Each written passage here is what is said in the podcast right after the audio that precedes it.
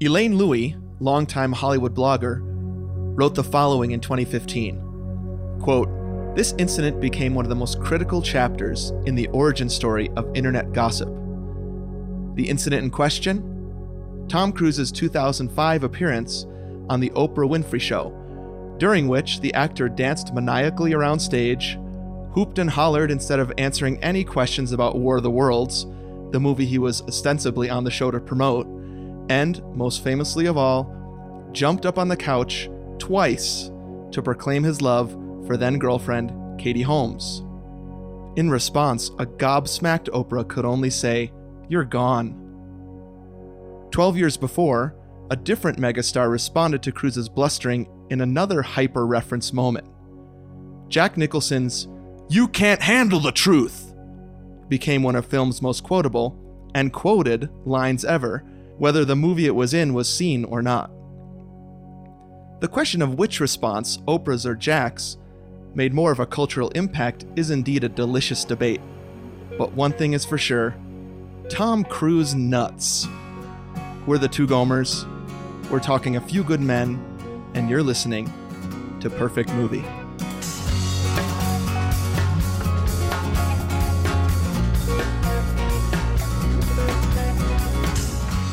Welcome, everybody, to Perfect Movie, a podcast about two regular guys who went from couch to marathon, and now they're making their way back to the couch again. This is Anthony speaking, one of those two aforementioned Gomers, coming to you from Atlanta, Georgia, with my friend Steven, all the way out in Flagstaff, Arizona. Hey, dude. What up, man? I'm a little What's going on? flustered, c- coming in a little flustered.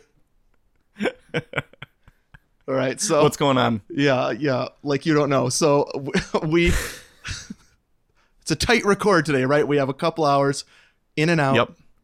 Yep. Coming home from some heavy meetings. I know you're coming home from Mhm. a concert, right? Right. Yep. Um, prepping to to tape the episode. Doodling. Little text from Anthony on my way home. Dude, you gotta get a yoo-hoo for today's record. I was like, okay. So I, I, g- I- I go to a grocery store. I have to Yep. ask the teenager that's working there, do you guys have Yoo-Hoo and explain what that means? Okay. We search around the store forever. No Yoo-Hoo. That happens man. twice more Uh huh. until finally I'm like, call. I call you on the phone like, do I have to get a Yoo-Hoo? And you're Yeah. like, "Mm, go, I got one. Just go to a gas station. So I have to go to a That's right. fourth place. Uh huh. Finally, I get a Yoo-Hoo. Yes. get home. We're starting this record 40 minutes late. So, Dude, it's okay yeah. because now we both have the same drink. okay. And okay, so here, so here's the thing. Yoo-hoo, we're Yeah. talking a few good men, Right. and uh, we we actually just took a screenshot. So that was like thirty. That took thirty seconds to get one, where we both looked cool. Several screenshots. Right. Um, but so Lieutenant Dan Caffey, played by Tom Cruise, Right. is inviting his friends over to study for their case. Yep. That's what's happening. He's inviting his friends over to study. Wait. And he, has, he says, I have Yoo-Hoo and there's something else he has. I can't remember. Cocoa Puffs. Oh, Cocoa Puffs. Right. I'm surprised he didn't demand those also. Right. I I didn't want to go too far, but I and I don't have I don't have Cocoa Puffs, Mm. but I do have Reese's Puffs, which actually I think is superior to Cocoa A hundred Puffs. percent. Yeah. But Like- I, I doubt they were, I doubt they existed. Right. Mm, good point. Yeah, That's that is look upable. I don't know when Reese's Puffs came out, but basically what he was saying is he eats sugar. Right. That's ooh, which was a character in uh, Jerry Maguire. Remember Bob Sugar? No, I don't. was like the the other sports agent. Oh, that's true. Um, yeah. Yep. Okay, so basically Tom Cruise, Dan Caffey eats and drinks sugar. And Yeah. that's what I thought we should do. That that that was my brainstorm this morning on my way to my concert, which I stopped at a gas station and got I actually got two cuz I was like I'm going to drink this one and then the girls they'll want to have one later. Uh, It occurred to me in the middle of this wild goose chase that nobody Mm-hmm. will know if I actually have the Yoo-Hoo. Mm. Hmm. But you know, Yep. these are the lengths I go. So here, here's the thing. I'm now I'm looking at this Yoo-Hoo. It Yep. looks disgusting. Wh- Why did I do this? It, it's like not like a chocolate milk, chocolate drink. Yep. It says Uh-huh. uh, where it's like brown, like a solid Right. color. This is like you can almost see through it. Yeah, it's kind of thin. Very thin. Yeah. I'm Okay, should we try it? Yep. Cheers, bro. Cheers. Cheers to the camera. Yep. All right. All that said, it's it's good. It's pretty good. It's pretty good. Yeah. Okay. So, I had this brainstorm actually like 4 days ago when I was watching the movie Uh huh. for like the third time this week. Mm-hmm. and uh, I almost I went to Amazon and I was going to actually ship you like a box of Yoo-Hoos, but it was Right. only available at like 36, and I was like, man, if he hates it, Mm. wouldn't be good. Um, all's forgiven. That's a good drink. Yeah, it's not bad, right? Right. Way to go, Lieutenant Dan Caffey. Lieutenant Dan. That's weird too, isn't it? Didn't okay, you're right. I, we I think they always say Daniel. Is he a know. lieutenant? I Mm-hmm. can't remember. Uh, let's check the Gomer one sheet. Yes, sir, Lieutenant Daniel Caffey. Mhm. Interesting. So here's here's a risk I think we're taking doing a few good men. That's today's movie, by Mm. the way. A few good men. Yep, Uh, is you know our premiere episode Jurassic Park. yep, We know that thing in and out. We grew up with dinosaurs. We know Mm-hmm. Right. about DNA. You're an expert Yep. on the music. This one Yep. feels a little bit like I don't know much about. I mean, I'm not from a military family, right? right. And so Yep. rankings confuse me.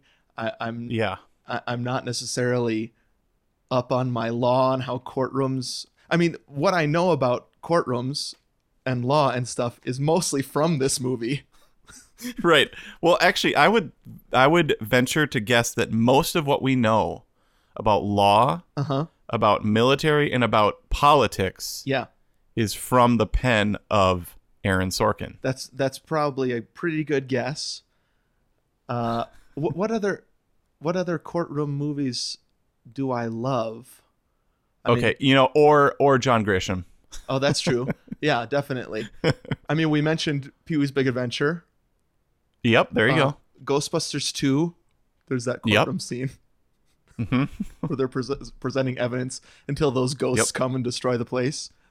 right Uh, I'll have to think of other ones, but yeah, you're right that uh, there, a lot of outside reading goes into my dinosaur interests, right but I'm usually okay with the knowledge that I have from The West Wing and A Few Yeah. Good Men. yep Um, so yeah, but just so you know, I'm not that mad about the Yoo-Hoo. okay good Came in a little hot. I apologize for that. that was a hot take dude our first hot take um and i i know you weren't really mad because it was worth it i Mhm. knew that and okay i if if people um will go get yoo-hoo this week just go on instagram like put it in a story or something like that and tag us and we'll Yeah. totally share it Right.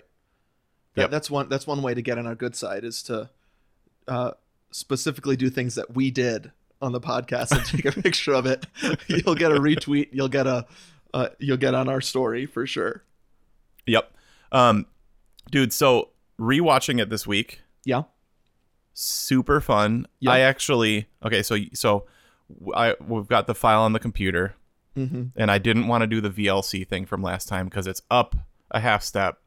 I wanted the the music of Aaron Sorkin's writing Uh huh. to be exactly the pitch. Um, so we so I did the thing where I went to iTunes Yeah. on the Apple TV Mm-hmm. and I put in all my credentials, ordered it, Yep. and so dude, now we have it in like 4K Ultra. You bought it. You didn't rent it off of iTunes. You Yep. bought it. Oh no, bought it, dude. Wow. There you go. Yep. Yeah. Um. Good. That's how much I liked it. so, do you own it uh, on any physical media? Actually, no. I, Okay. I don't. So that that's the only time I bought it. Interesting. Yeah, I have it on DVD. Okay. there was a season of my life where DVDs were starting to get cheap, Yep. and I was Totally. starting to buy a bunch of movies on DVD that I liked. Mhm. right. Um, Like, so it's important that I own Shawshank Redemption on DVD because pretty Right. soon I the my VH copy will be obsolete, right?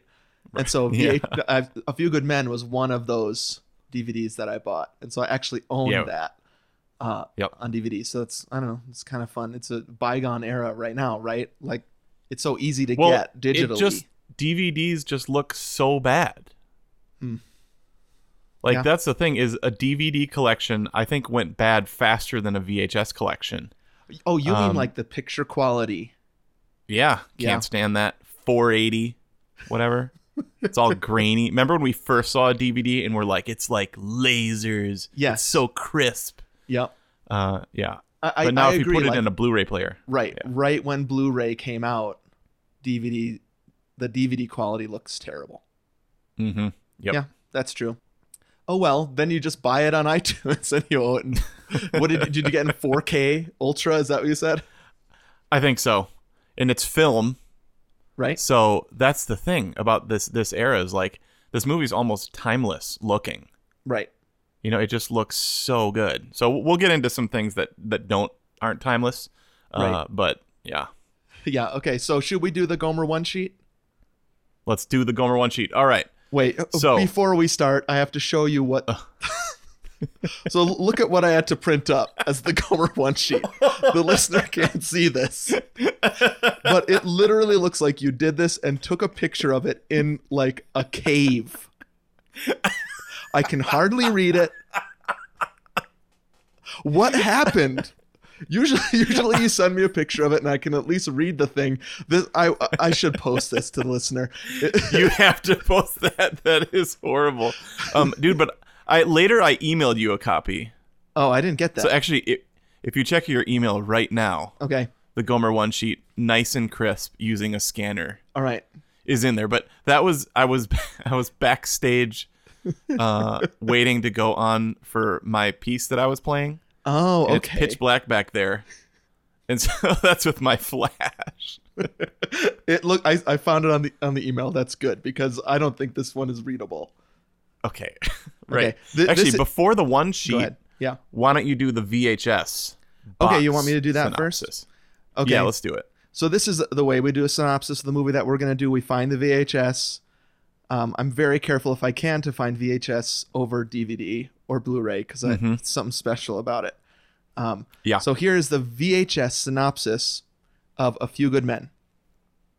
Okay. Tom Cruise, Jack Nicholson, and Demi Moore star in Rob Reiner's unanimously acclaimed drama. I don't know about that. About the dangerous difference between following orders and following one's conscience. Cruz stars as a brash Navy lawyer who's teamed with a gung ho litigator, Moore, in a politically explosive murder case. Charged with defending two Marines accused of killing a fellow soldier, they are confronted with complex issues of loyalty and honor, including its most sacred code and its most formidable warrior, Nicholson. Superbly directed, with a trio of powerhouse performances and an outstanding supporting cast, including Kiefer Sutherland, Kevin Bacon, and Christopher Guest, A Few Good Incredible. Men is a stirring, rousing, rip roaring success. That's it. Great. Christopher Guest getting a mention is a little odd Yeah. to me. Yeah, I think uh I mean Noah Wiley's in there, Cuba Gooding Jr., Kevin Pollock. Why didn't he get on there? Right. So the, I think the the substitution of Kevin Pollock with Christopher Guest Yeah. is odd. I mean, Christopher Guest is like a Rob Reiner guy, Yep. so I guess I understand right because he was, of course, in Spinal Tap Yep. and also in uh, Princess Bride. Yep, planes, trains, and automobiles also. Right, but that's oh, not Rob Reiner. never mind. Yeah. Wrong dude.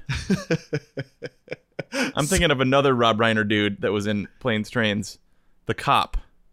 Oh, right. You know who I'm talking about? Yeah, I do. That's uh, that's um oh my Another gosh. Spinal Tap dude. The other Spinal Tap guy, right? Now I can't believe I Yep. can't remember his name. It'll come to me uh through the uh through the episode for sure. If you But look yeah. for the for the planes, trains, Gomer one sheet, I'll have to look for that. It's hard to find, a little dark. so, there you go. I, th- I think it- it's a pretty good VHS synopsis, right? I think they got it Yep. pretty good. here's what I like about the VHS box description is it's really close to when the movie came out. Okay, So yeah. they're not writing it 20 years later. Like cuz the like if we probably looked at the iTunes one right now, Mm-hmm. that's been rewritten Yeah, for for today's palette. right. You know, maybe back then Christopher Guest was so big. Like I wonder if they were hoping if we put Christopher Guest in the description, we'll get a few more That could be. I mean, who's a bigger star than Christopher Guest, who was on screen for two minutes, maybe? right. Crazy. Yeah. Mhm. Um, I, I really like your theory though that it, it's written close to the release, and so you get even more of like that taste. Mm-hmm. Uh, Yeah. one more It's thing I dated a bit. noticed that I wanna that I wanna just say, when so we, you know, we've got our planes, trains, and automobiles coming up, our episode coming up on Thanksgiving. Yep. We've already taped that. And Yep. on that episode, I say that's our first R-rated movie that we're reviewing. Mm. But Ah. now that's not true anymore because that episode's coming out later and we're doing a few good men and i'm just reminded here on the back of the vhs that this is r-rated Got it. Okay, so minor continuity error from the Gomers. yeah what are you gonna Also, we're lying when we say Happy Thanksgiving. I guess. do? you mean on that episode we see just behind the scenes, we recorded a bunch of episodes that we wanted to practice with Right. before we got to these like blockbusters. definitely Um, before we got to the jurassic park episode we're like we have to figure some things out before we get there and so Right. b- when we taped the planes trains and automobiles episode we said we're gonna pretend we're gonna pretend that it's Right. thanksgiving so well now now they know when they listen to that episode we're lying We already spilled the beans on that shoot. All right, should we do the Gomer 1 sheet? yeah let's do it All right, so I'm Anthony, Gomer 1, mm-hmm and this is my Sheet. movie report on one sheet. Okay. No. Yeah. Okay, so release date December 9th, 1992. Mhm. Um, I think that was actually in a small theater. It actually came out on the 11th. Same thing happened actually for Jurassic Park. Right. Yeah. You said the 9th or the, the 11th in the opening, and then it actually came out on the 9th or the other way around. yeah. I, I think you're Um, right. It went wide on the, a couple days later Sure. in okay. both of these cases. Um, yeah. Running time, 2 hour and 18 minutes. Mm-hmm. Uh, rated R. Budget was estimated between 36 and 41 million. Uh huh. which actually I think is super interesting because the budget for Jurassic Park was like 60 million or something like that. It's gotta 55 be. million. It's gotta be the difference between superstars in the main roles. right? Yes. I good mean, call. most of the Yep. money here went to Tom Cruise. I'm guessing, yeah, uh, Jack Nicholson, yeah. 5 million. and Demi Moore. Like, I mean, she's coming off of Ghost, right? Yep. Like, like she's a big deal too. So all the Yep. money that would go into dinosaur special effects goes into Tom Cruise's salary instead. Right.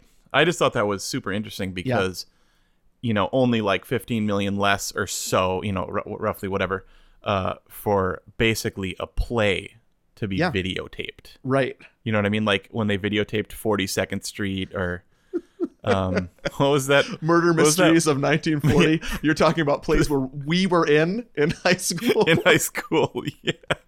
There's a little bit of a difference, but you're right, not too much. I mean, basically, they videotaped a play for $41 million.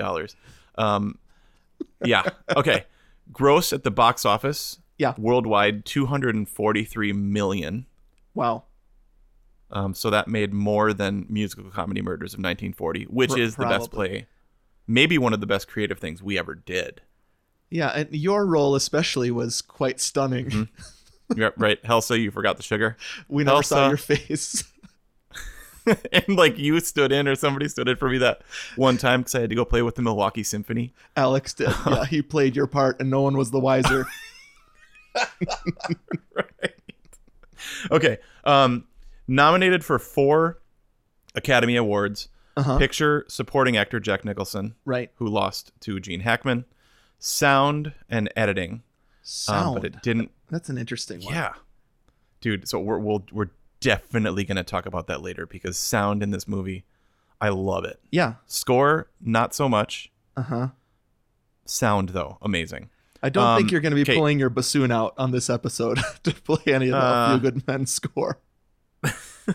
Just a guess. I, ju- I, I definitely don't think so. I'll, I'll try maybe. Right. Uh, dude, here's something that's really cool. Mm-hmm. Same theater, like same time that this was in the theaters, Home Alone 2 was in the theaters.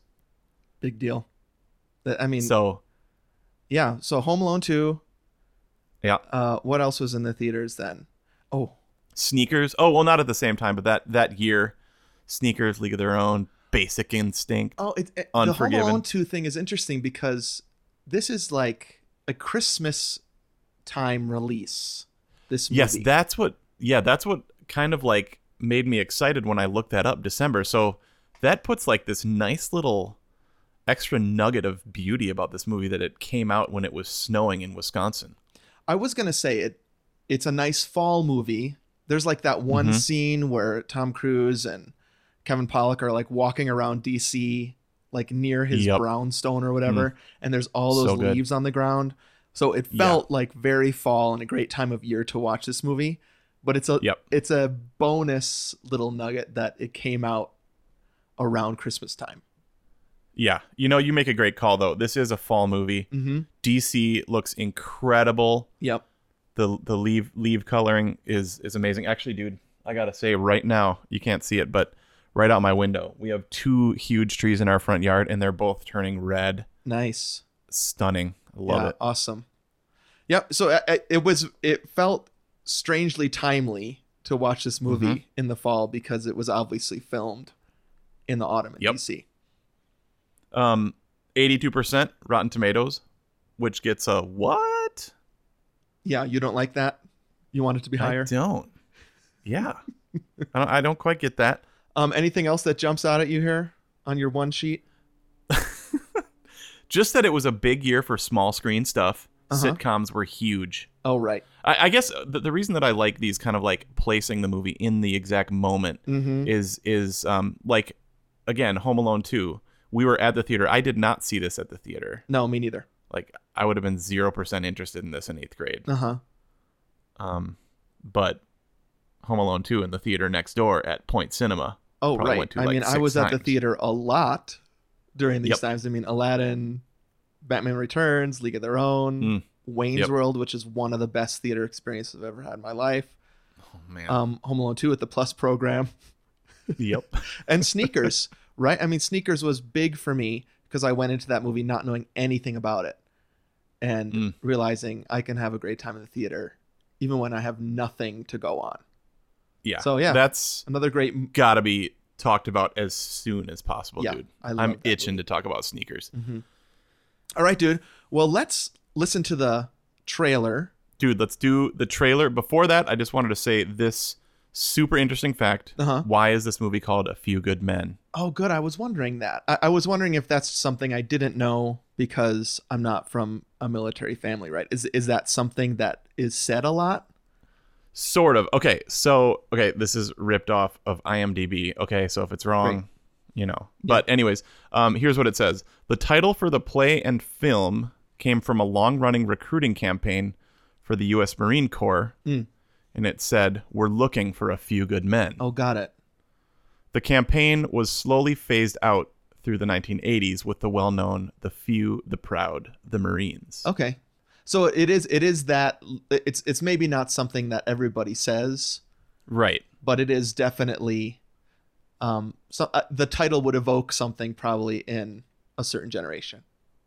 For sure. The the recruiting campaign kind of like uh who has the right stuff, you know? Yeah. Oh, the right stuff. Is that on our list? Dude, get that on the list.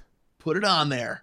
Okay. wh- Yes, okay, while, awesome. while I do that, let's listen to the trailer of A Few Good Men, All right. and then after that, we'll put this courtroom movie into our virtual courtroom. Great. You ever served in an infantry unit, son? No, sir. Ever served in a forward area? No, sir. Ever put your life in another man's hands, asked him to put his life in yours? No, sir. We follow orders, son. We follow orders or people die. It's that simple. Are we clear? Yes, sir. Are we clear? Crisco. All those having business with this general court martial, stand forward and you shall be heard. The facts of the case are these. On midnight of September 6, the accused entered the barracks room of their platoon mate. They woke him up, tied his arms and legs with tape, and forced a rag into his throat. A few minutes later, a chemical reaction caused his lungs to begin bleeding. He drowned in his own blood and was pronounced dead at 37 minutes past midnight. Do you think Santiago was murdered? Private Santiago is dead, and that is a tragedy. But he is dead because he had no code. He is dead because he had no honor. And God was watching. How do you feel about that theory? Sounds good to me. I'll knock it all down to involuntary manslaughter. No deal. We're going to court. No, you're not. Why not? Because you'll lose. You want to investigate me? Roll the dice and take your chances. I eat breakfast 300 yards from 4,000 Cubans who were trained to kill me, so don't think for one second you can come down here, flash a badge, and make me nervous. Your men follow orders or people die. You want answers? I think I'm entitled. You want answers? I want the truth! You can't handle the truth! Son, we live in a world that has walls, and those walls have to be guarded by men with guns. Who's gonna do it? You? But if this case is handled in the same fast food, slick ass, Persian bazaar manner with which you seem to handle everything else, then something's gonna get missed. In the heart of the nation's capital, in a courthouse of the United States government, one man will stop at nothing to keep his honor, and one will stop at nothing to find the truth.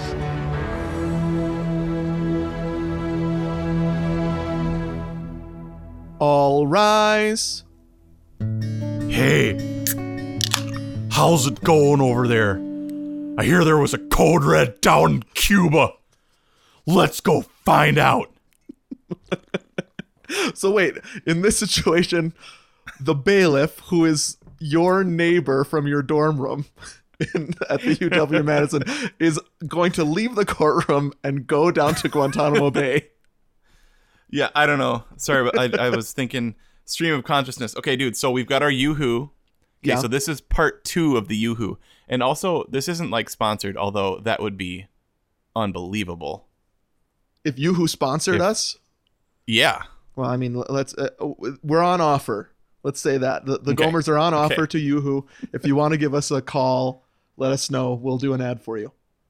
Right. Now, we did um, on the Gomers uh, a long time ago talk about Fat, Sick, and Nearly Dead, that Right. documentary. Yes. So this is a little bit incongruous with that. Yeah, I mean Um, the the, go- the Gomers are nothing if not incongruous when it comes to talking about health and then eating nonstop at McDonald's. so what are you You're gonna right. do? Okay, so here's what you do take your Yoo-Hoo. Yeah, I'm going to make an egg cream out of this, okay? I was wondering. Th- th- so the egg cream, one of the ingredients is yoo-hoo, right? Well, no, okay. chocolate okay, so if if yes, if you're from New York, you're super mad cuz you need Fox's You Bet syrup and milk. Mm-hmm. But I'm using Yoo-Hoo. This is a, a poor man. No, that's not true. Yeah, poor man's This is more expensive.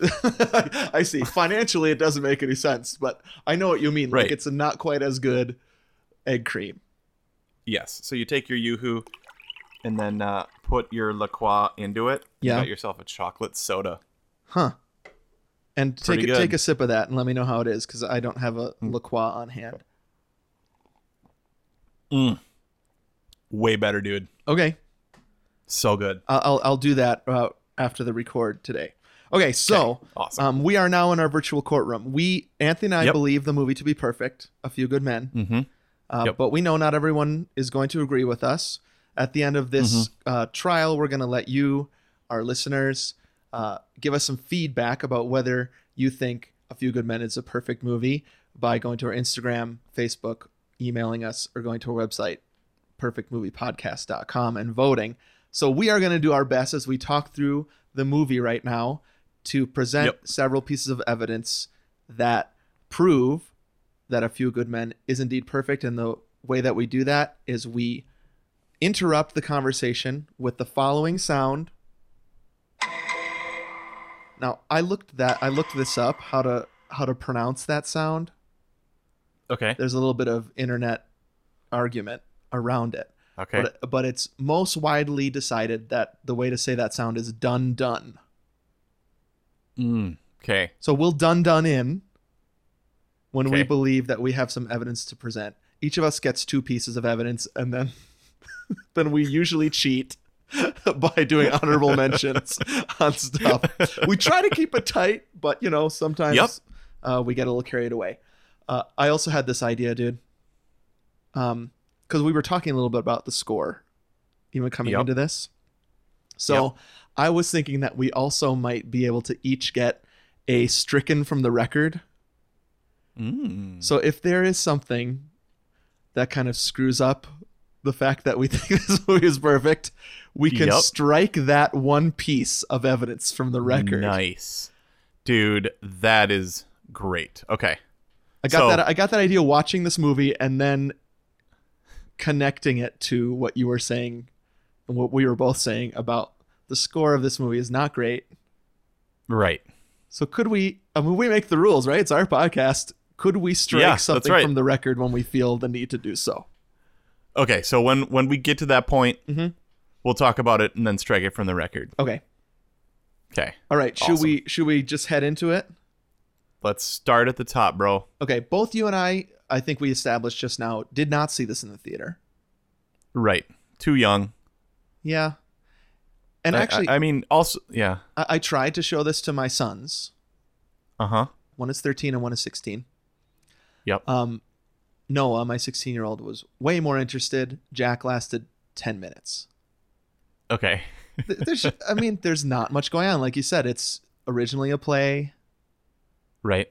uh, turned into a movie. The the writing is dense and confusing.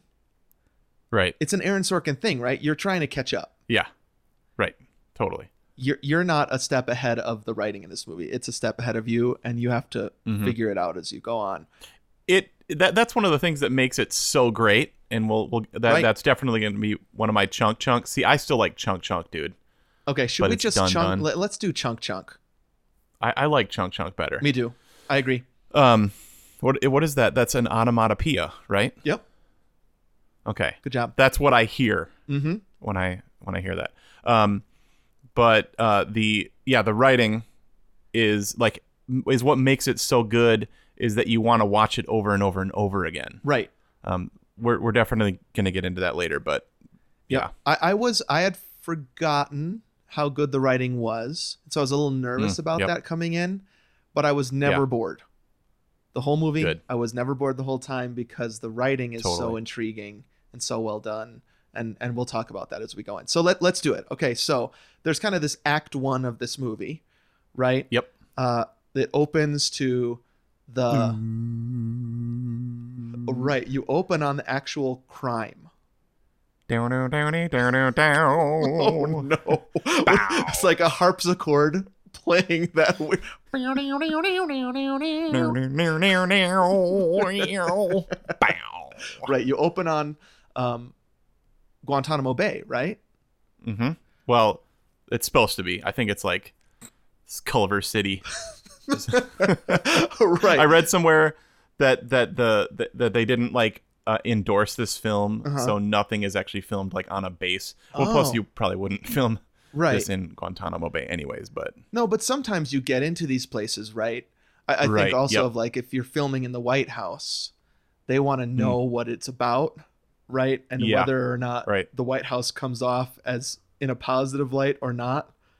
And so, Yeah. if not, you have to build a set.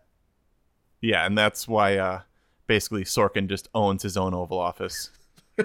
they just film American President, all the West Wing, like Right. He gets just gets it shipped around the country wherever he happens to be. right. Um, we have one here in Atlanta, Georgia, dude. oh, really? Yep, at the uh, Carter Carter Museum. Oh, Pretty interesting. sweet. Do they film in Yeah. that? No, Okay. it's just kind of like look. It's like it like looks like it did when he was president. Right. I I wonder how many Oval offices there are. Yeah, I mean, there's also got to be one in Atlanta where they film Marvel movies Yes. and things like that, right? Uh, super good call. Yep, Yeah. totally. right next to the secret recipe for Coca Cola. Right next door is the Marvel Studios. right, an Oval That- Office which is our inside. pitch. It's our pitch for National Treasure Three, um, which is I'm I'm I'm gonna steal it. What? I'm, I'm gonna steal the Coca- I'm gonna steal Coca-Cola recipe. Um, Hold it hostage. Hold a country hostage. yep. Okay, so we open on the actual crime, right? These two guys stuff a rag into another guy's mouth. We Yep. find out pretty quickly that that uh, crime has resulted in that soldier's death. hmm Which right away, Mhm. I've seen this on cable tons of times. Have saved it on many DVRs. Yeah. And this is the first thing that I was like, I've never actually seen this scene. Oh, because you come into it late usually. No, because this is cut Really? from the from the TV version. no way. So like the TV version opening is way shorter. Like basically you just see um you just see them go in there and the, the dude screams and that's it and then you cut straight to the band. Okay. Boop. Beep beep boop boop boop. Beep, ba-dum, bum, bum. So actually, it cuts straight to. Oh, maybe. I mean, you were talking about sound, right? It it Yep. cuts right to this kind of gun. What would what would you call it? Like a ceremony, with these Yeah. dudes. No music, but they're just Right. doing all these really amazing things with spinning their uh, guns around and shooting into the air, and then the music kind of kicks in, right? Right. Well, that's actually after after that, dude. Oh, is it? So yeah, so you you hear the band, Mhm. um, which dude, super funny to watch the musicians. Just watch their fingers because they're like zero percent playing along.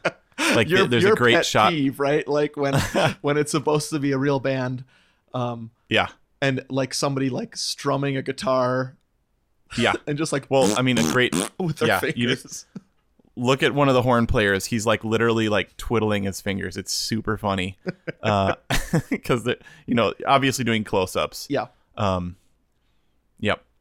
Um, and then they cut to that rifle Right, scene, and that's uh, it. right there is where, dude, Academy Award nomination makes total sense because there's like a minute long Mm-hmm. uh, moment there where, you know, it just sounds amazing. Like it sounds again like music. It's like, Yeah.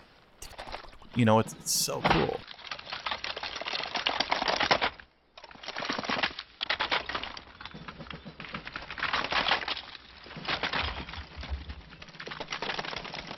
Yeah, it's really impressive visually, but with that Yep. sound in it, it's Mhm. it's like stunning.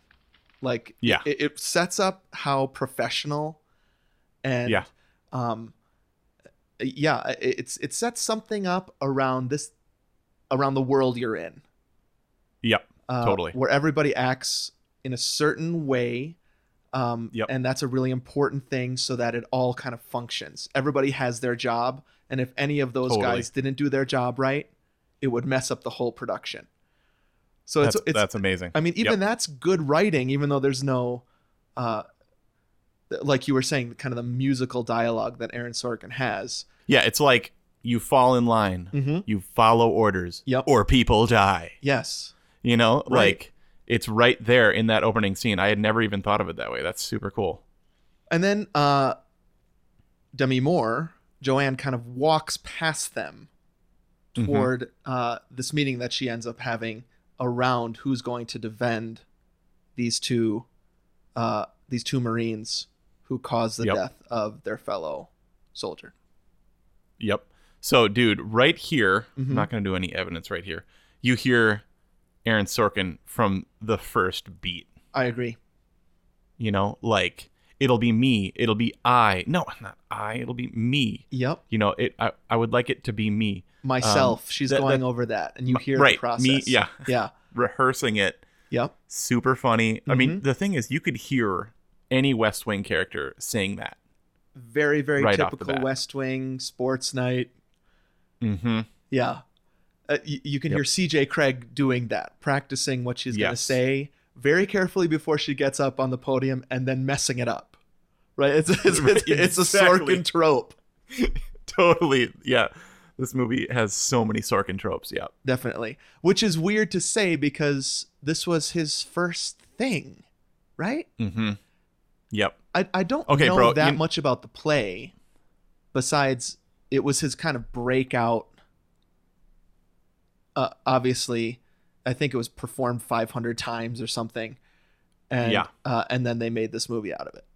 Right, dude. Okay, so I need to chunk in. Okay. So my exhibit A Uh huh. for why this is a perfect movie, Yep. Aaron Sorkin. Okay. Yeah. So this okay, this blows my mind that this is the first thing that he wrote. Right. So the the story goes I I you know, cuz I got the extras, so I watched the Oh, you get the, The little- extras when you buy it on iTunes.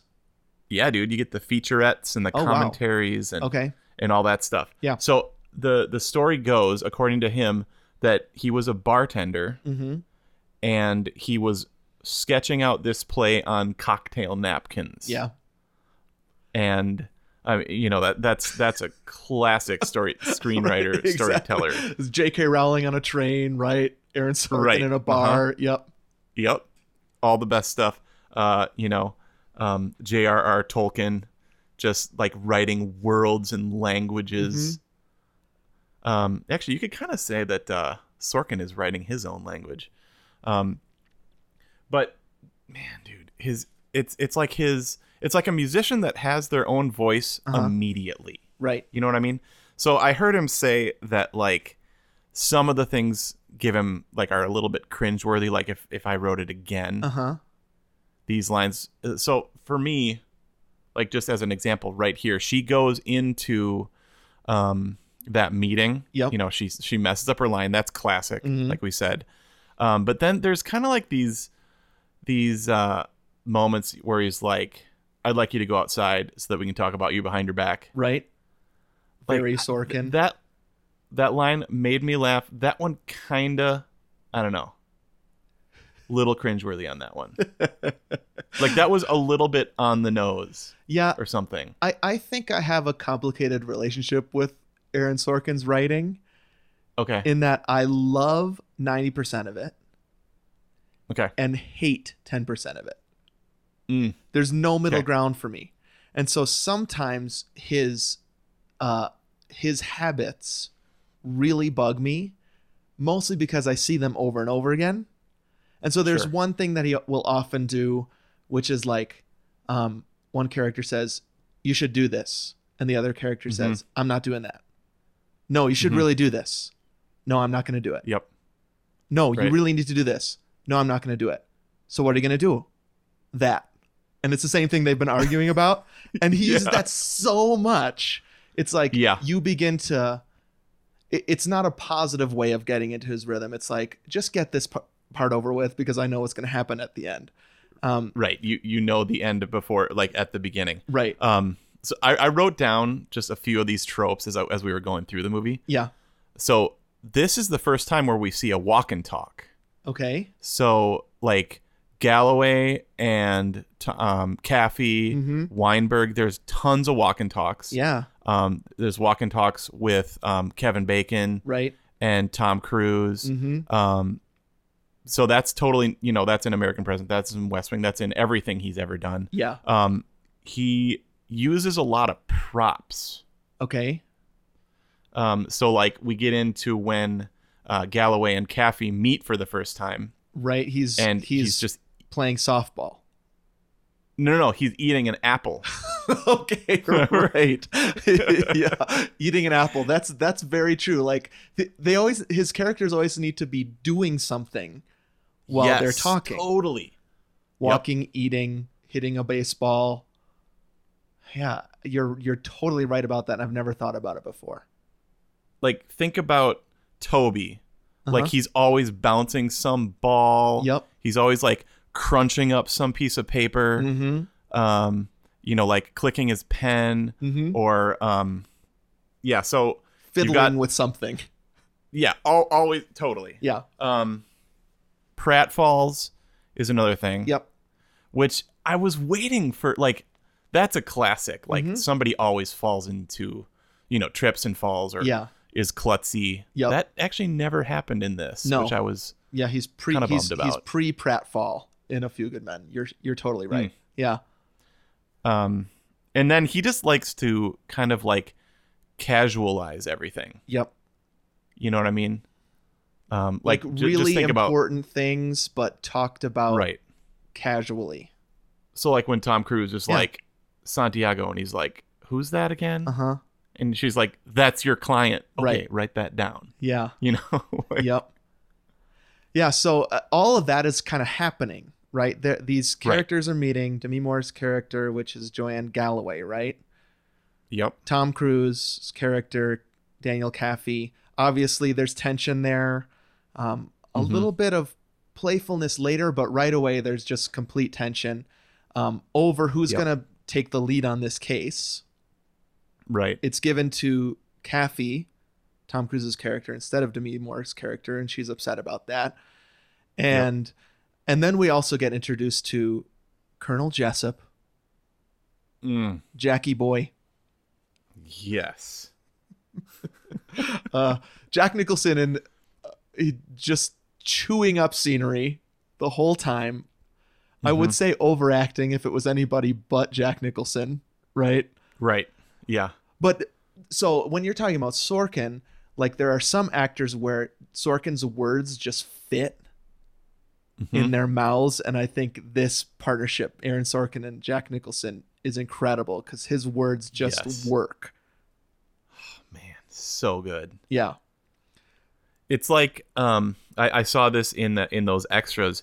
He was like Reiner got Jack Nicholson to do Jessup, and Sorkin's like, "Wow!" Like, and then and then like sarcastically, he's like, "We we couldn't do better than that." you know, like- Um, yeah. Right. Who, who was your first so they- choice? right. Yeah. So they talked about that at the table read for this. mm-hmm. Um, you know, everybody's reading their lines. So so Jack Nicholson isn't in until what, like twenty minutes in? Right, yeah. Yeah. Um, and so they're all just reading and Mhm. kind of like, you know, the normal thing. He starts his first line, Mm-hmm. right? We can't say it on the podcast. Who the beep is William Right. Santiago? Yeah. Ooh, that's a good impression. Good job. and um they everybody said like they, they showed Tom Cruise, they showed Bacon, they showed Mhm. Reiner Sorkin. Everybody sat up straighter and they're like, Holy crap. Yeah. Like this is this is major leagues now. Right. And I think he really shines most opposite Tom Cruise. Oh man. so you have that totally. scene that you're talking about, which is him and Kiefer Sutherland and um, Joshua Molina for like a second. He comes in, right? Right. Uh, Yeah. uh, and then this this other character, Markinson, uh, Mhm. his like second in command guy, and so uh, there's that, and he's good. But then when Mhm. Demi Moore and Tom Cruise fly down Yes. in their whites, Right. and you really get a picture of what uh, who the character of Colonel Jessup really is when he's Yeah. put up against Tom Cruise's character and they have that Yeah. little kind of mini spat and and and it's just a powerhouse that scene is amazing Oh yeah. Well, it you're setting up these two these two different sides. Mm-hmm. So you've got the obeying orders, uh, this is the way it has to be, or people die. right and then you've got this super casual like fly by the seat of your pants kind of um, lawyer dude um, that just wants to settle a case as quickly as possible right um, and you find know- out later that there's a reason he was put on that case mm, because he's you're a right. new lawyer who they Totally. just figure is going to get the case done as soon as he can. But then Right. in this scene, when he meets Jessup, it Yeah. that's when things start. You see the gear start turning in Right. Cruz's head about something is wrong here, and then that kind of leads to kind of the big uh, climax of Act One, which is they go into the courtroom and Tom Cruise uh, has the decision about whether or not he's going to plead not guilty or actually get rid of the case because he doesn't want to do it or uh, kind of nut up and do and say these they're not guilty and so I'm going to bring this case to court. Mhm. amazing end to act one Yep. Um, so then, uh, then then it's kind of like this first courtroom uh, sequence where Yep. uh, you s- get to see uh, Cruz in action defending uh, these two guys against uh, Kevin Bacon, the prosecutor.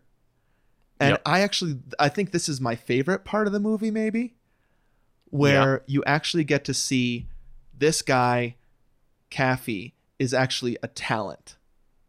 And it's fun to Right. watch them kind of go back and forth. And so actually I'm gonna I think I'm gonna chunk in here. Um Yes. with with one of my favorite moments in the movie, which Okay. is uh they've Noah Wiley is up on the stand, right? Yes. And there's this back and forth about Kevin Bacon brings up the manual and is like, Yeah. show me in the manual where the term code red is. Standard operating procedure, Rifle Security Company, Guantanamo Bay, Cuba. Now, I assume we'll find the term code red and its definition in that book. Am I correct? No, sir.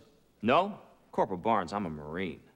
Is there no book, no manual or pamphlet, no set of orders or regulations that lets me know that as a Marine, one of my duties is to perform code reds? No, sir. No book, sir. No further questions. Corporal. Would you turn to the page in this book that says where the mess hall is, please? Well, Lieutenant Caffey, that's not in the book, sir. You mean to say in all your time at Gitmo, you've never had a meal?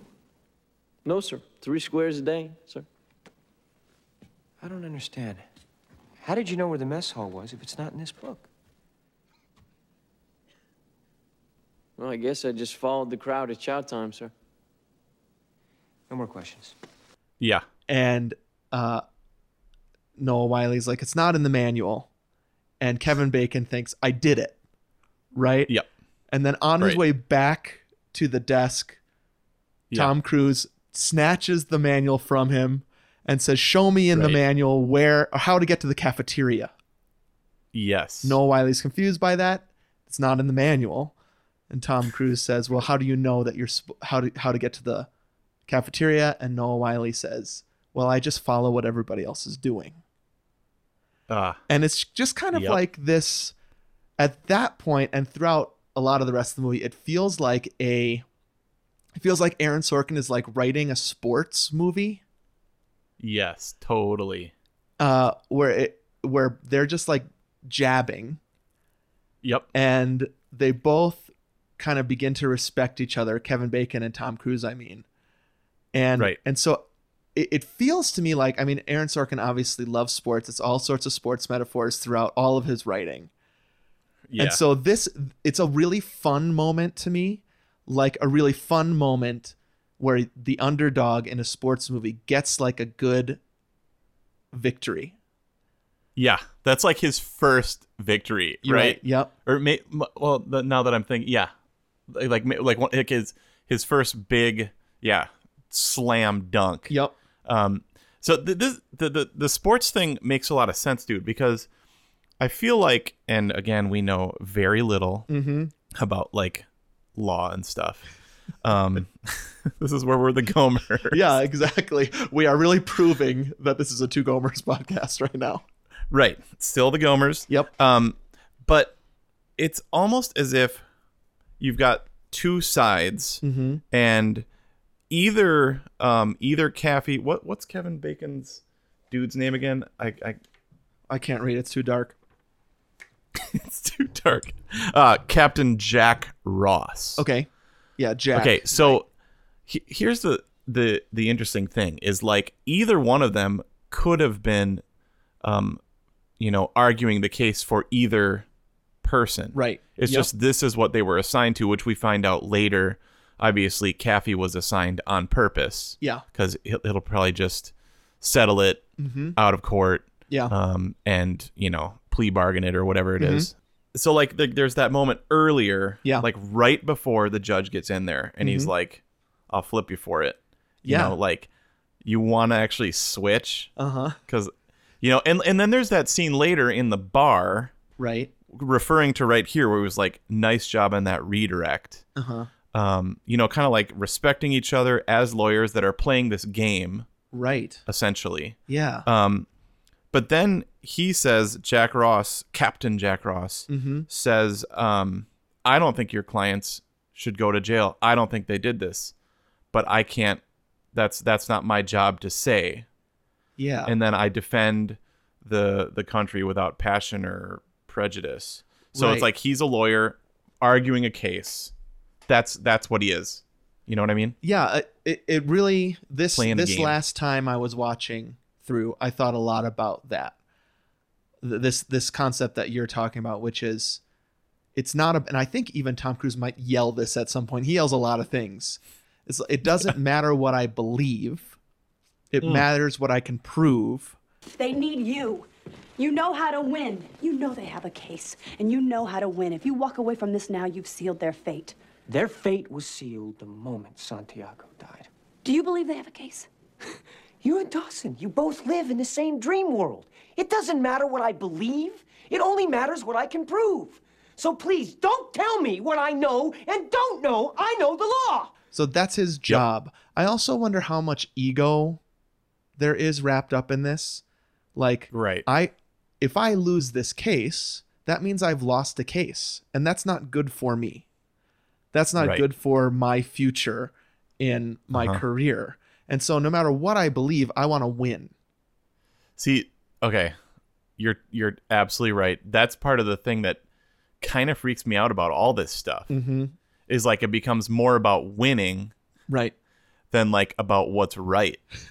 and it is why i could never be a lawyer because if i really believed that the person i was defending did it Yeah. I, I would just be like, "Oh, well, like, I mean, he, he's guilty. I, w- I would just like, I would, I would screw it up so bad.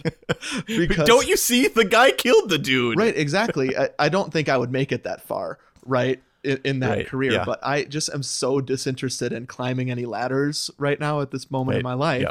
that I would have to just be like, sorry, dude.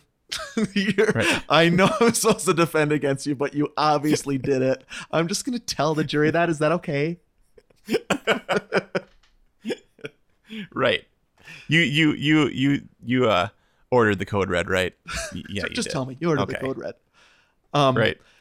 So then there are some setbacks in kind of this first courtroom uh, sequence, right? It turns out that one Mm. of the uh, one of the guys, one of the Marines, wasn't even there in a place where he Right. said he was, um, because Yep. their their main defense is they had to follow this order, and so uh, and so they're not guilty because they were following an order of somebody Right. of their supervisor, right? Not supervisor of their Mhm. superior. And, and so it turns out that one of them was not actually even ordered that directly. Right. And then there's a big upset when one of their main defendants, this Markinson guy who was in the room, commits suicide. Right. And so he can no longer take the stand, obviously. Uh, and so there's this kind of they're they're down and out. This the, the underdogs are very under again with Right. what they want to do. They've got nothing, man. They what what is what does Tom Cruise said? He said, "All I have is the testimony of two people that are charged with murder." Uh-huh. You know, Right. So he's like, "We we have nothing. I can't prove anything." Markinson shows up. Mhm. He's gonna give him Jessup. Right. Like he's gonna go above Kendrick all the way to Jessup and be like, "Jessup ordered the code red." Yep. and remember uh Galloway is like we're gonna win we're like th- there's this super interesting like development between these two characters Yep. of Galloway and Caffey because she keeps like she she's like super optimistic Yeah. she believes in him Right. like she almost believes in him more than he believes in himself like there's a huge undercurrent in this in this movie about like you know he talks about the psychobabble Right. of like were daddy's expectations Mhm. too big but actually in the um in those extras rob reiner the the kind of like meeting the expectations of your father thing Yep. was a big reason why he took this movie Yeah. is that he loved so he his Carl Reiner, who actually Uh-huh. I feel bad because I don't really know much about other than Ocean's Eleven. Uh huh. Um, He was great in that. Um, but he was like, I always felt like I needed to match up to my father's expectations, and so that's Oh, yeah. Kathy, Right. Um, is you know had this famous lawyer dad. Mhm. It's like amazing. Yep. And you know he's not quite cutting it.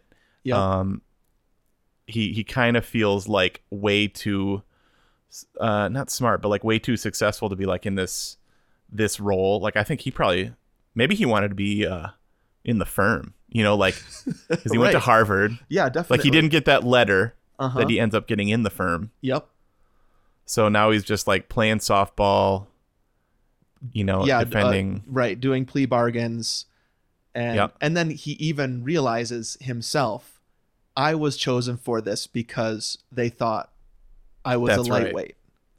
yeah. Uh, so uh, during during this time, when they're kind of down and out, I have this Mhm. in my notes. Uh, drunk Tom Cruise throwing stuff around. He's all wet. Uh, he Uh-huh. comes into the room. He throws papers everywhere. He says he's Yep. going to quit. Uh, the only people that believe in him anymore are Kevin Pollock, maybe. Well, Mm-hmm. he does. He says, if I were to choose anybody between your dad and you, I'd choose you in a heartbeat, right? And Oh, man. Demi Moore also Amazing. believes in him. Uh, Yep. now, I'll do an honorable mention real quick because I want to save my chunk chunk for later. Okay. I okay. love that Demi Moore and Tom Cruise do not sleep together. Mm, totally. Th- th- And actually, they go on this kind of weird date, Right. but they're eating crab. And Well, that, that's classic for there, I guess. yeah, that's true. Th- th- There's, as far as I can tell, there's maybe one moment where he's like, Are you asking me on a date? But there's no chemistry there romantically. And I love that. Not at all. I, I don't want that. There's no time for that. Uh, there's no reason for that. Mm-hmm. Mm-hmm. Uh, the movie gets an R rating for f bombs, but there, uh, if my boys are ever actually interested in watching this movie with me, I'm not going to have to fast forward through anything. Uh, Right.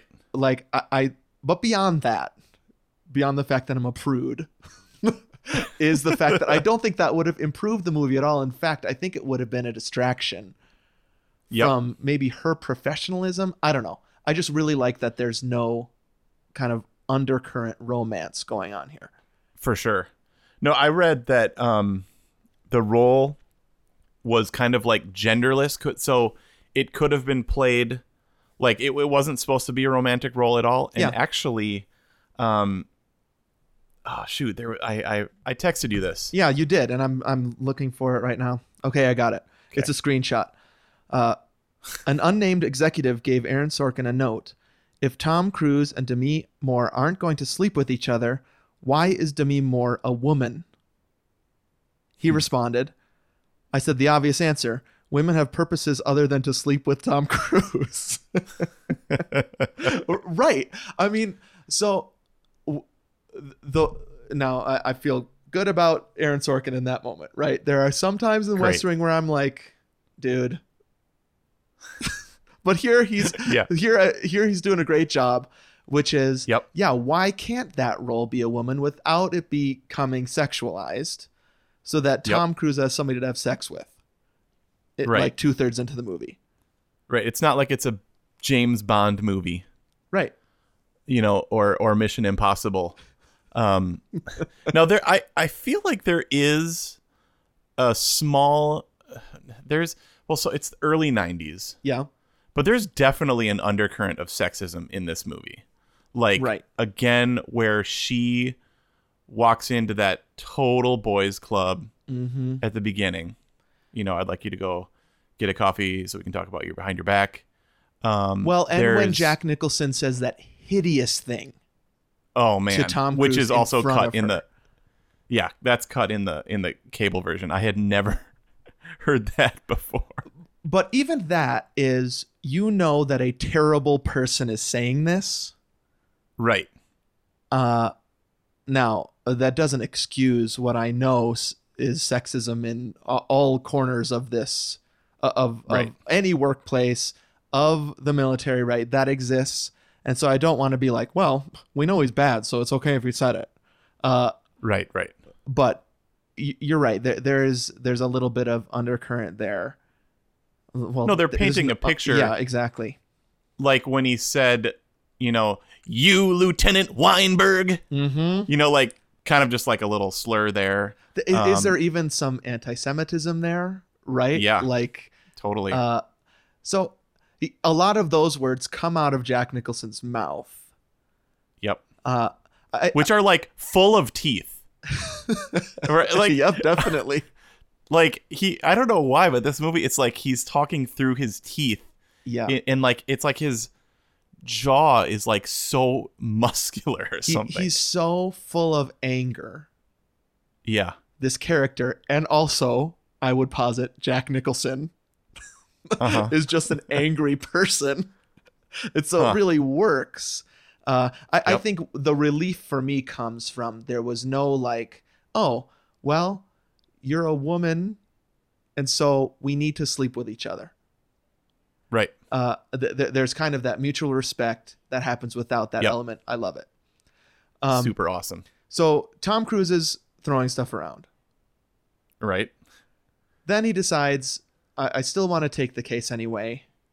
Um, he drinks some yoo-hoo to sober up. I don't know. Right. she puts on a pot of coffee. right, that's true. Heated up yoo-hoo. I bet you that that's all it was. she just microwaved some yoo-hoo. Um, Well, actually, she's she's gonna make a pot of coffee, Uh-huh. and then he goes on that crazy, like the galactically stupid, screaming. and then just yes, yeah, that might be the loudest Tom Cruise has ever been in a movie ever. maybe. I don't know. Yeah. Um, and then they go. Th- then something changes his mind. They go back to court, right? And then it's just the final scene. It's just the final Well- scene in the courtroom. He decides he has that conversation Yeah. with Weinberg, Mm-hmm. and that's where he says the thing about his dad. I would rather he said, "Would my dad Okay. put Jessup on the stand?" Yeah. So like, there's the marker. He's got this this issue where am I as good as my dad or not? mm-hmm. was I put on this for a reason or not? Yeah. And then he was like, "You, your dad didn't have this case. You have this case, Right. right?" And so, and he, and and so he's like, "So it's up to you now. Like it's like the bar has been set." Yep. Um, and he said, "I don't think your dad would, Yeah. right?" Yep. And m- maybe that's the turning point. Yeah. Runs after her, Uh-huh. pouring rain still. Yep. Drives after her, drunk. Yeah. Not a good great. idea. Good job.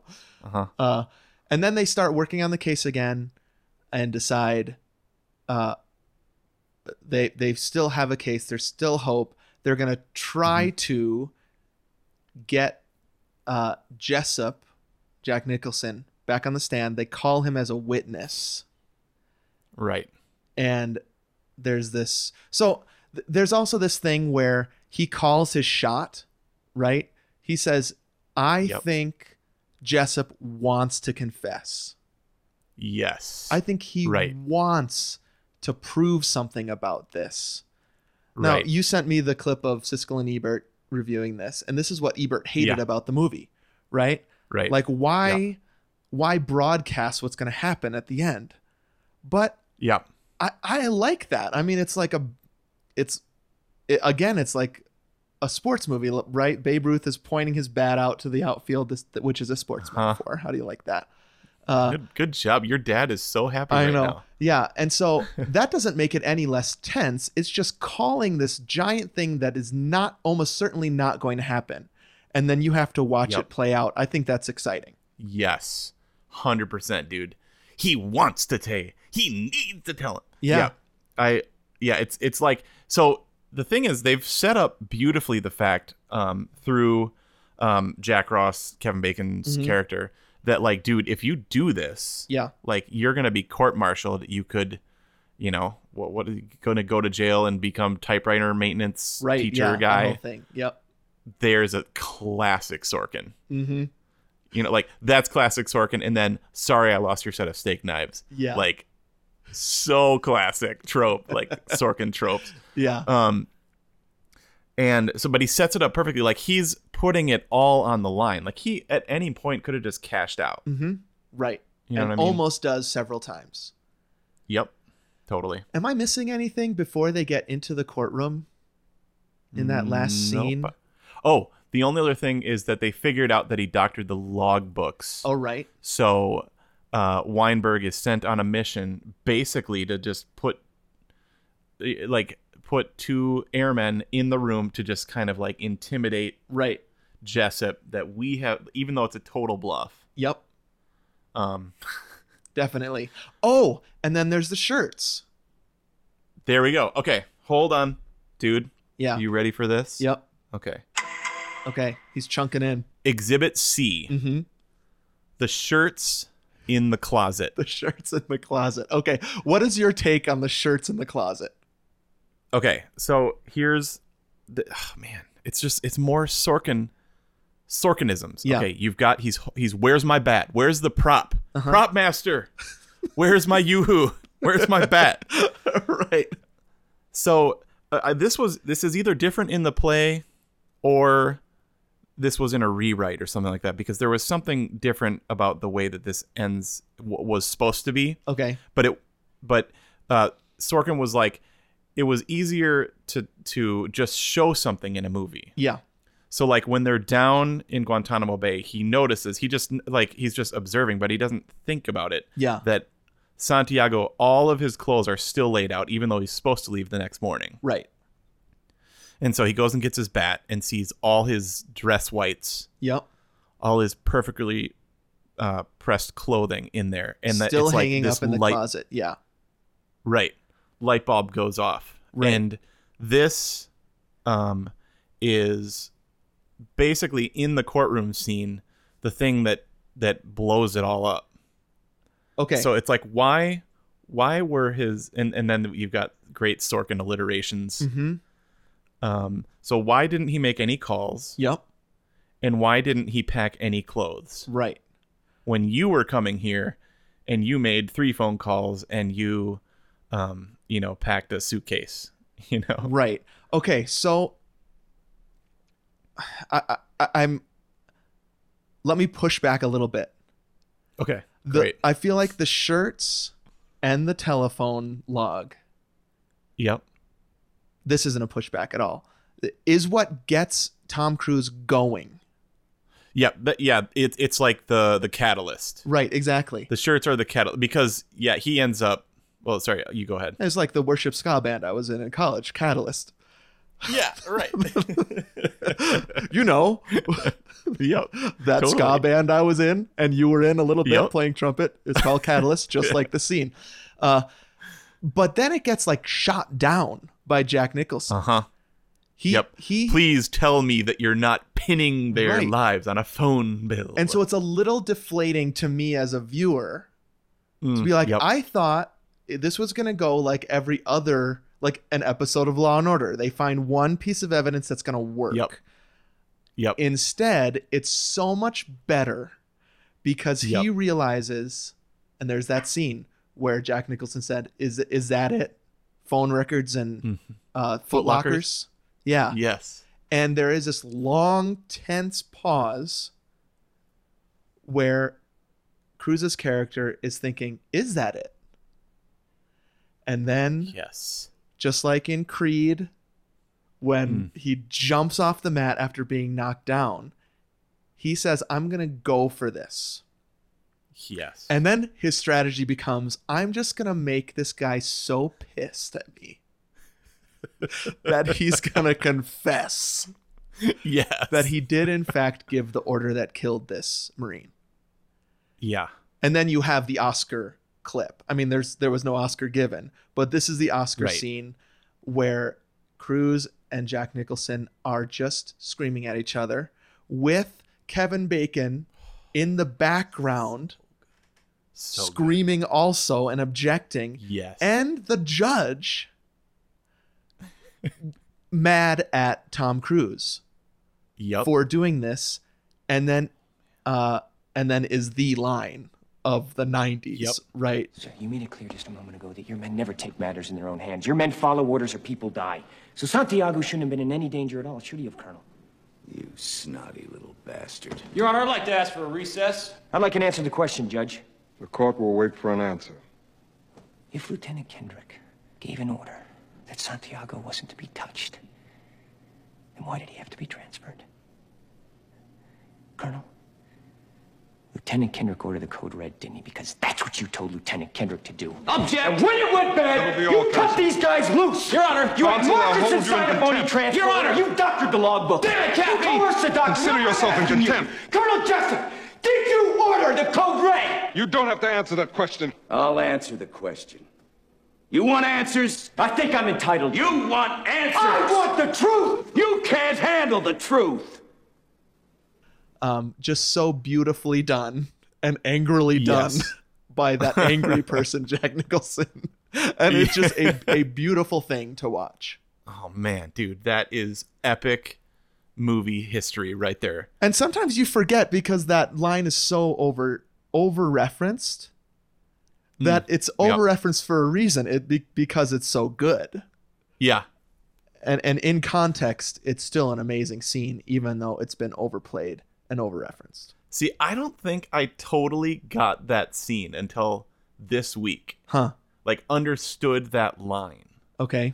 Like like part of me okay, and you can you can judge me for this cuz sometimes stuff just goes like right through my thick skull. Okay. Um I just thought it was like I just thought it was like an amazing line. Yeah. You can't handle the truth. Mm-hmm. um the thing that he's saying is like the truth that he believes in Mhm. we, we can get into like relativism at a different time Sure. but is like we want him on that wall Yeah. right Yep. we need him on that wall protecting us Yeah. that place that's in us that we don't talk about at parties Mm-hmm. um you know like that like there's all it's almost like there's a dirty job i'm just like talking in frames phrases here but there's like a dirty job and somebody needs to do it right you know and and we're like we can't do it like even in this in this uh dvd thing Uh-huh. like kevin bacon was like i could never be a marine Yeah.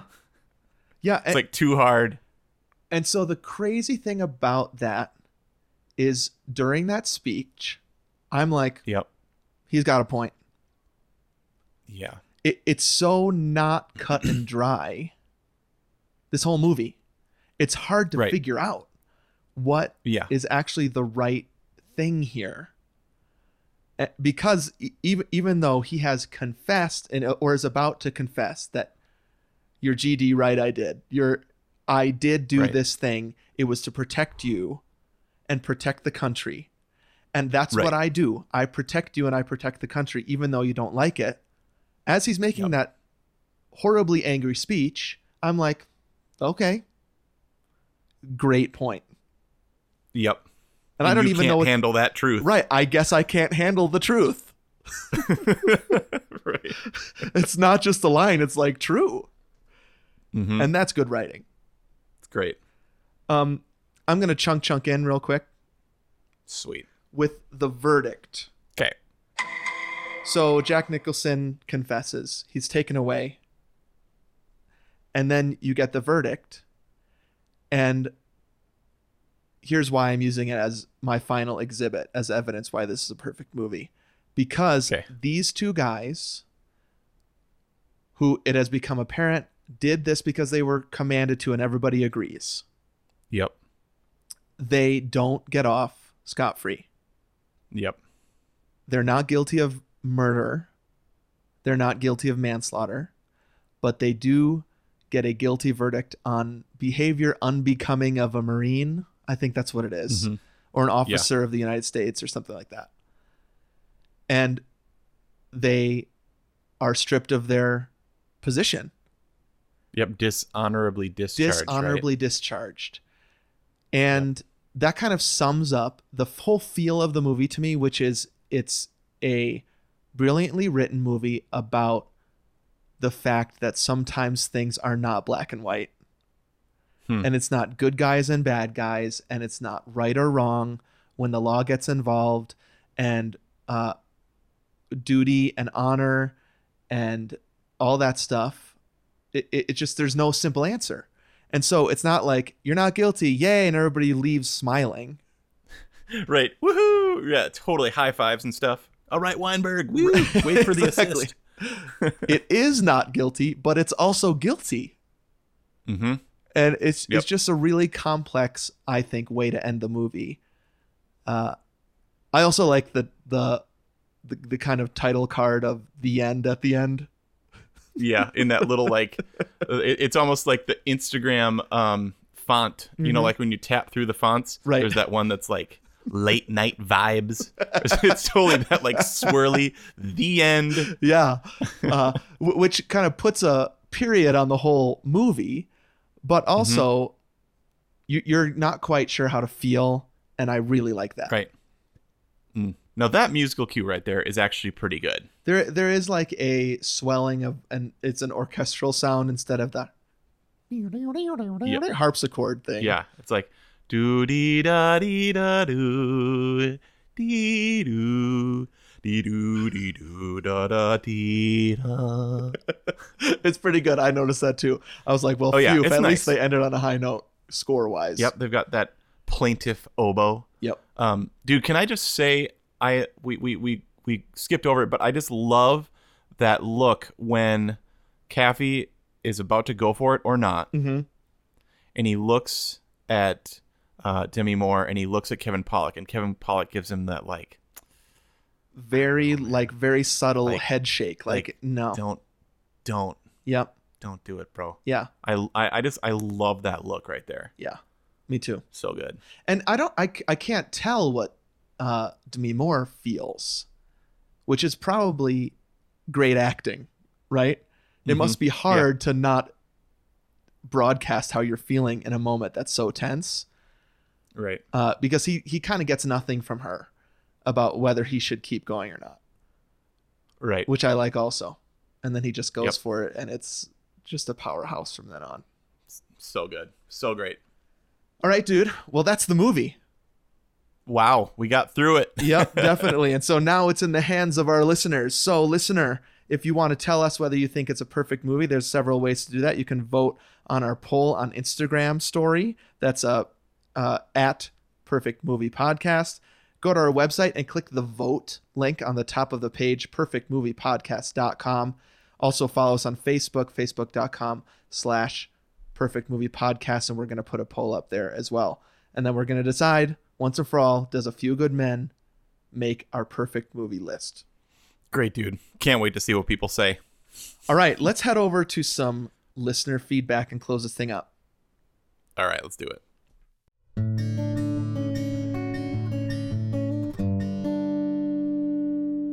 do you ever dance with the devil in the pale moonlight haha maybe you think it's jack nicholson talking right now but you're wrong it's me tom cruise doing my jack nicholson impression How do you like it? Well, I hope you enjoy it as much as listener feedback. You stupid son of a beep. listener feedback. I'm Tom Cruise doing a Jack Nicholson impression. I mean, obviously that was not in the original play because Jack Nicholson Right. wasn't in the original play. Th- But it is Yeah. a kind of an interesting moment when Tom Cruise does that Jack Oh, man. Nicholson impression. Oh, that that was one of those things I found on IMDb that that was improvised. Oh, okay. And so cool. Demi Moore and um, Kevin Pollock, that's like l- real reactions right there. Love it. I like that. I have breakfast 4,000 feet from some Cubans. yeah, that's good stuff. Do, do you know who was it was Kathy in the play? Did you read this? No. Um Tom, how do you pronounce his last name? Tom Hulse? Mm. Yeah. Amadeus himself. I don't know how to say his name. Amadeus. Okay, so that would so that would mean that that's the score to the play was probably pretty good. Mozart was in it. Wait, so you're you're positing that Mozart wrote the score for A Few Good Men the play because Tom Hulse was in it. Yeah, no, Mozart was in it, dude. It's the same guy. You're right. tell you, uh, Tom Hulse has some weird vibrato. He totally does. Hunchback of Notre Dame. Right. out there. Yep. Man, that is a good movie though. Put it on the list. That is a really good movie. Here, let me just mention this, and we'll get into listen feedback, listener feedback. Yeah. Mark Shaman did the score. We never mentioned it. Uh, of a few good men. of A Few Good Men. Yeah. Um, he did tons of Rod Reiner movies. Okay. Um, he did The American President, that is more orchestrally lush. I like that score. yeah. just- Yep. Uh, and he did City Slickers one and two. oh, interesting. That makes a lot of sense. So he's a friend of Billy Crystal Uh huh. and Rob Reiner. Okay. Um, and so like, man, that is a great score. Right, but I believe this score needs to be stricken from the record if we're going to claim that this movie is a perfect movie. Okay, so that's what's now. What? Like when here here's the thing that I don't get. Yeah. Is like I can't imagine this movie without this weird sounding.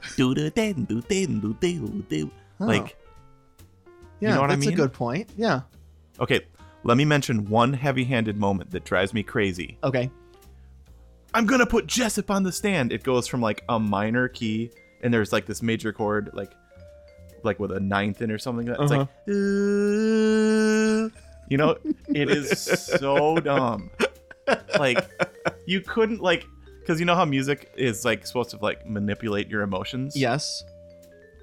Um, in a, in a movie, in a in a you know it moves moves it along the the emotional tone. Right. Just what next time you watch that part, just watch how it's like.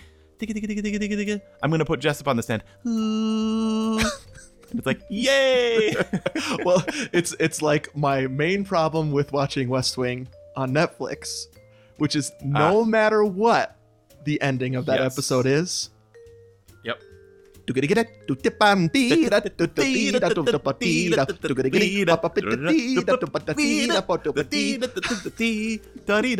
The very the final the finale of West Wing.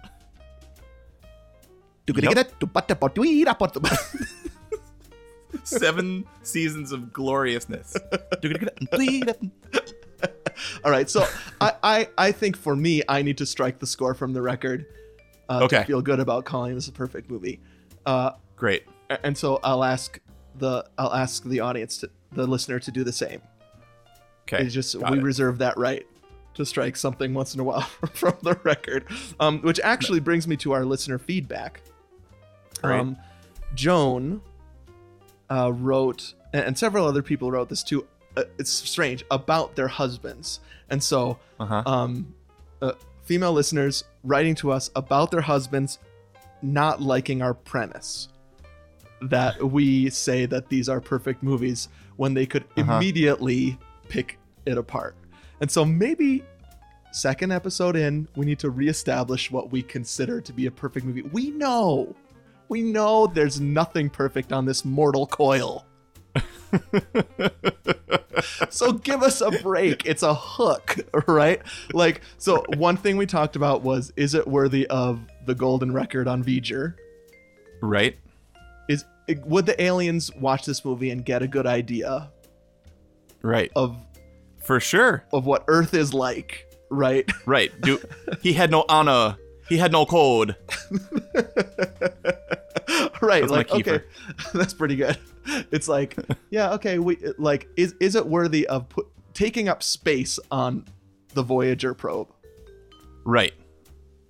uh, even though now that doesn't make as much sense you could put it on flash drive Sure. And And it would and, you could use actually more put like a fuel. screen on it. right exactly where th- where when they were making that golden record for voyager it was like we only have a certain amount of space Right. because it costs how much in fuel to get this thing into the into into space right now they could just put as much as they want on a small hard drive yeah. Right. To send tons of terabytes out into space.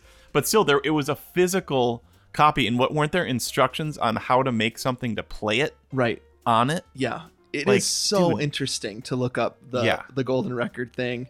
Uh, So cool. so th- that's part of it. Another thing I thought of was like sometimes you just have a feeling Yep. after you're done watching this movie. We're going to talk about this next week when we do Arrival, Mm-hmm.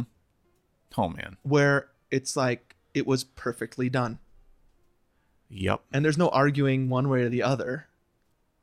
I say as we make this podcast where we're going to be arguing one way or the other, but right. for right. me it's it's also a healthy amount of you just get this feeling it's a perfect movie Yep. uh i don't know any thoughts on that Yep. Well, so one of the things I do, dude, Mm-hmm. is I totally fall asleep to West Swing on a regular basis. Okay. Okay. This is one of those musical, Sorkin, beautiful sounding things Mhm. that you can just have on. Yeah. Like you, if you turn it on cable, which Right. neither of us have anymore, we've cut the cord. Right. Perfect. Cut the cord on Aaron and I cable, had but I a have eight blast. streaming platforms that I subscribe to. right, but dude, there you you do miss the fact that you can just sit down and like turn on the news. Yep. Yeah, for sure. That- that's one of the things. Yeah. Um, but but man, me and Aaron, you know, I got back from my concert on Saturday night. Mhm. We watched A Few Good Men. Yeah. Uh, it's daylight savings. You get an extra hour. Mhm. Dude, perfect, Yeah. perfect. Yeah. We're So- laughing. We're Right. cheering. You know. Yeah, so we get, we understand. Maybe we are gonna are gonna need to say this over and over again. We understand that we're not. Maybe it's like we're not talking about flawless. Ooh. We're talking about perfect, kind of the concept Yeah. of that. So I'm sorry if your husbands don't get it. if they want to argue with us, that's fine. But maybe it's enough to know that we know that the word perfect is unattainable. Right. But we're looking for, I don't know, a small list, 10 movies, Yeah. feature worthy, Yeah. uh, to kind of put out there into the world and make people's lives more delightful. Uh, we Yep. get it. I can tell you, it was perfect when we watched Flight of the Navigator. The Chinese That food was- helped. Remember that? dude those uh the calamari salt and or salt and pepper squid that's what it was Mm-hmm. Yeah. so crispy with like jalapenos Uh huh. Dang. So maybe Joan, if your husband is like, well, this movie's not perfect because of this line, Mhm. then you can Yep. say, yeah, but what if you were eating calamari? Well, you're watching it with that. help? while yep totally you like you need you need some more contributing factors Yeah, definitely. totally Yep. like yoo-hoo Put a yoo-hoo in front of him. Watch A Uh-huh. Few Good Men while drinking this. wow that was perfect My mind is completely changed. All right, there was w- just one more listener feedback I wanted to talk about. This is from Seth, Yep. longtime Gomer listener yep uh, and gift giver, right? I mean, he gave us yes some soap last Dude, Christmas that was Duke something Cannon. else. Duke Canyon, yeah, Duke Cannon. Um, he said, you, you know, we talked a little about a little bit last episode, like, do we get more of a say than our audience because we're the podcast hosts? He was saying he thinks it needs Right. to be three out of three. You, i thought that was pretty genius yeah, you and me and the audience, the listeners, need Hmm. to agree that this is a perfect movie for it to get on the list.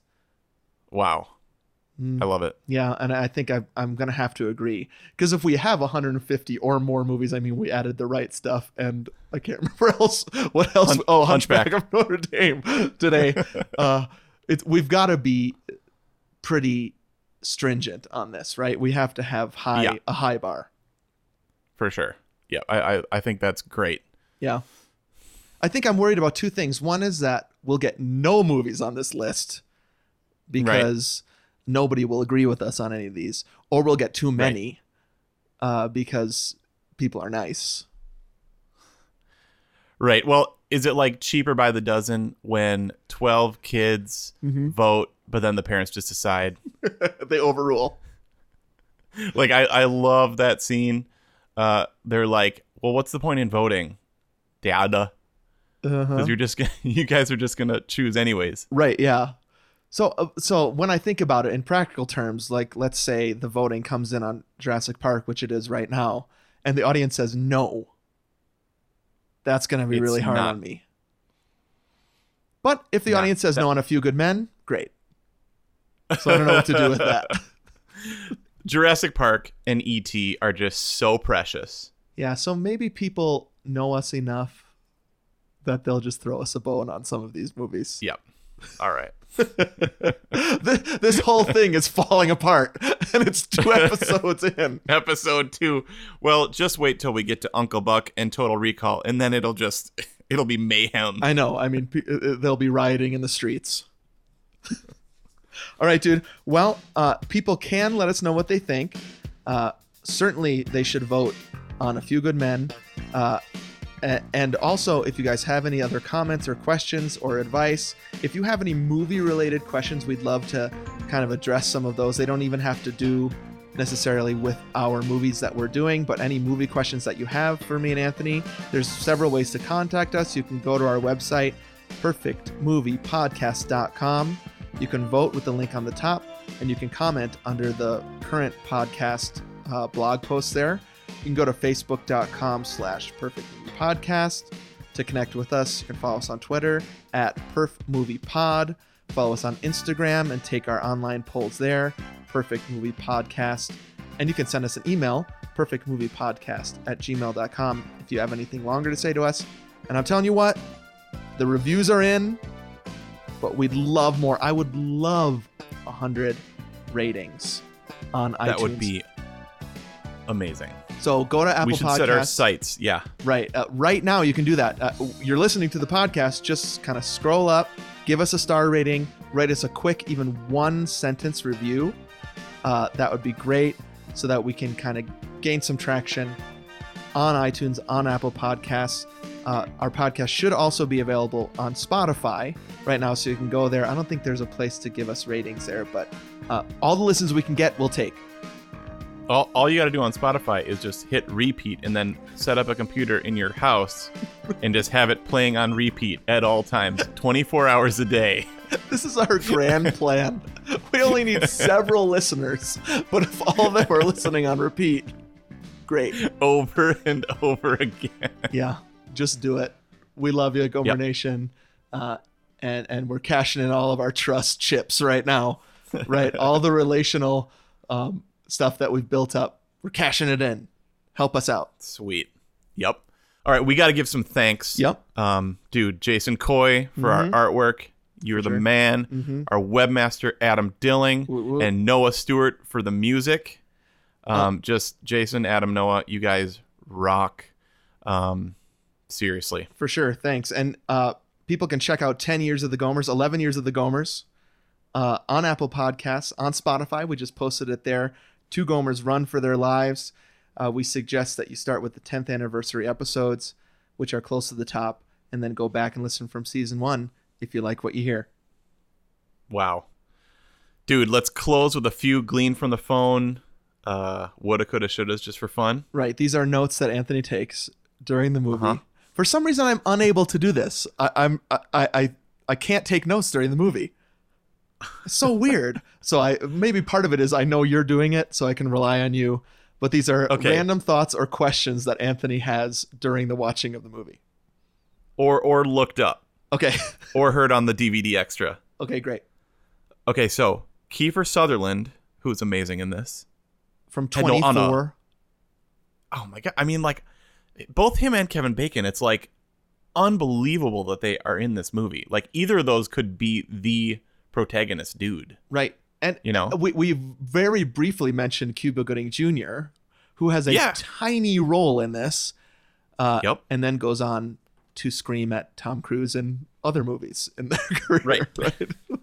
Show me the money. They're showing each See, uh, other the money. Yeah. See, I um, I had seen Jerry Maguire way before this. I think. Oh, interesting. So I was like, i- if I'm remembering that correctly, because I like I'm like, why is why is uh, Jerry Maguire dude in this? Like he's way too big. He was in Pearl Harbor, Oh yeah, you know. definitely. Um. Okay, so anyways, Kiefer who Yeah. rocks, Mhm. and I own two books: the the Bible, Code of Honor and and the King James Bible. King James. I love that detail. Yeah. Okay. So good. Um, so he he drove the Humvee, and like, apparently he knocked out quite a few Marines. Like drove over. What? So- He yep, hit so- marine. He hit people. Yeah, so like there's that scene where they're like driving, Yeah. um, and it's like a and the, there's Marines marching past them. right. So no, nobody like died or anything. Uh-huh. So that's why I was laughing. But I guess he like knocked quite a few over and like drove over somebody's foot or leg or something. Wow. like that. Well, Humvees are big, Um, I guess. Yeah, super wide. So that's why Noah Wiley later, Uh-huh. I think it's him, um, drives them back. Really. They're like, Um, you're not and driving he- this car he again, would- Kiefer. Right. Um, Wow. Okay. Originally, Weinberg was supposed to be Jason Alexander. I can see that. Yeah, totally. So Seinfeld got picked up for a second season, Okay. and so Which pulled was out. probably a shock because that first season. Well, you you've come Oh, to like it, right? no Okay. Seinfeld season one is so dumb. The Seinfeld Chronicles or whatever it was called, right? totally, it's it's bad. It's not There's no good. Elaine. Right. Kramer is super dumb. He's basically Stanley Spadowski from UHF. Right, which is amazing in UHF, but didn't Right. work in Seinfeld. And do you know that story where Right. he he didn't figure out that character until Seinfeld said, "You're playing it wrong. You're not a step behind everybody. You're a step ahead." Wow. and that I completely never heard changed that. that. character. You- and so he was like, "Don't play it like you're the dumbest guy in the room. Play it like you're the s- you're the only person that actually knows what's happening." Yeah, that makes total sense Yeah. because he's always like riding high. Like he, it's like it's almost like he's he's more spiritually connected, Right. I mean, or something like that. he knows about levels in his apartment before anybody else, right? but it's the Levels, wrong Jerry. idea. totally. He doesn't know that. and he Uh. never can. He he never fesses up to that, right? So he's always he plays it like he's smarter than everybody else, which is great. That's great. Yeah. Um, couple others. Mhm. Originally, two other ladies that were potentially cast: Linda Hamilton, Okay, I like that. um, and Jodie Foster. both of those make sense to me. But the real question is, could they have pulled off this hairdo that Demi Moore has going Ah. on in this movie? Right. What, what is this hairdo? I don't know. Like part of the movie, I'm like, does she have her hair tied up in a like behind her? But no, Hmm. Yeah, it's like, I wonder. a short cut, but like really, f- like flares out. Yeah. in this strange What way is on it? the top of her head. And I love how like when she goes over that one casual night and she's like, "Can I can I uh, d- buy you dinner?" Right. You know, totes cash Mhm. still has that dressy haircut or hairstyle. It's like it never. Yeah, I don't think it's ever let down. and I don't think I've You know? ever seen it again ever before or since. It is like a completely Uh-huh. unique unique hairdo for this movie on Demi Moore. Totally. So Hmm. sorry, Jodie Foster, can't pull that off. Certainly not Linda Hamilton. Sorry. Y- Yep. And I think there would have been as little chemistry between any of those three and Tom Cruise. I agree. Yep. you know what I mean? Yeah. Anything else on your notes? I have tons of notes, man, but we're like almost two hours in. This has been such a blast. I don't think we're that Um, bad, but oh no, yeah. No. Oh, you're right. We're we're over 90 minutes. Maybe our goal should be this this is an appropriate goal. We cannot go over the time the the running time of the movie that we're talking about. How about that? Yes. Okay. That's great. So when we talk about which we're talking, we, we had this idea the other day, which is like imperfect sequels. right. So Jurassic Park 3 Yeah. has to be less than like an hour and 20 minutes straight to DVD, straight to television special. Well, th- and where we'll really run into this is uh when we do Charlie Brown special movies, right? When we do the Christmas that, that- we'll we'll have to break the rule then. Um Yep. W- and yeah, I don't know. We we make the rules as we go along, but I think that's pretty good rule of thumb. Don't go over the running time of the actual movie that we're talking about. Yep. That's great. Okay, so we Um, did it. So so you want so you want 20 more um gleaned from phones is what you're I saying, think man? we're okay. but I will mention this: if you all want a schedule of movies that we're doing through the end of the year, make sure you follow us on Instagram and Facebook. So, Yes. Perfect Movie Podcast is our handle on both of those places. We have our schedule through the rest of 2019. Um, so you're going to want to look at that next week. Arrival. Oh man. We decided to get out of the 90s at least for a little while. Yeah, dude. So pumped about this. Yep. Um Here's one dude from Yeah. the gleaned. Yeah. Jack Nicholson, 5 million dollars. Uh huh. He believed that that was actually money well spent. it was 10 days of shooting and he was like I don't feel bad about that one. That was good. if I do say so myself, five million dollars well spent. 10 days plus Uh-huh. a morning, I guess. Yeah. So, well, y- I mean, you can't disagree with the guy. It's one of the iconic performances, right? Yep. Ever. So I, I, I suppose it was worth it. Yep. All right, dude. Great. Well, have a great time watching Arrival. You too, dude. Can't wait. Happy viewing.